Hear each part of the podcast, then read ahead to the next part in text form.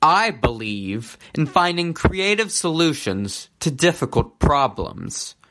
One time, I had to write an essay for a class where I had to tell a story from my life that illustrates a belief that I have. Unfortunately for me, I couldn't think of any stories that illustrated a belief of mine.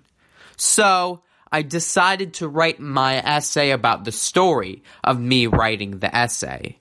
Now, this is very similar to the plot of the movie adaptation. That is not a coincidence. I was inspired by the movie. However, I also believe in honesty. So I wrote that in my essay. I also believe that adaptation is a very good movie and should definitely be checked out. I spent a lot of time thinking about what I would write for the essay. I racked my brain, thinking of stories from my life, but I couldn't think of anything. I tried to find a story about a time when I really had a good time, which could illustrate the belief that life is fun and should be enjoyed. But alas, it had been a while since I had a good time because I'd been quarantined for almost a year. All hope seemed lost when suddenly I remembered the plot of adaptation, and I thought to myself, well, if Nicolas Cage can do it, so can I. This ties into another belief of mine that you can do anything that Nicolas Cage has done if you put your mind to it. Become a famous actor?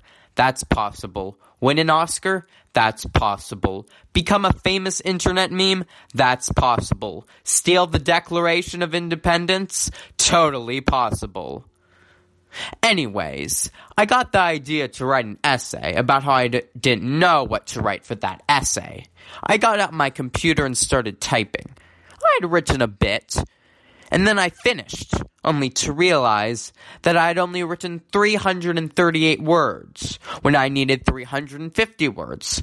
So I added a bunch of filler stuff. This filler stuff included some fun shark facts.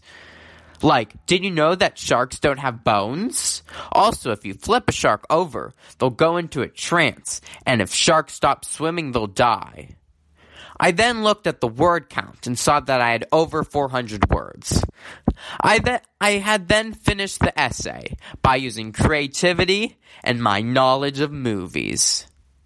And so concludes the story of how I saved my grade and learned some valuable life lessons along the way. Now, if you'll excuse me, I have a heist to plan.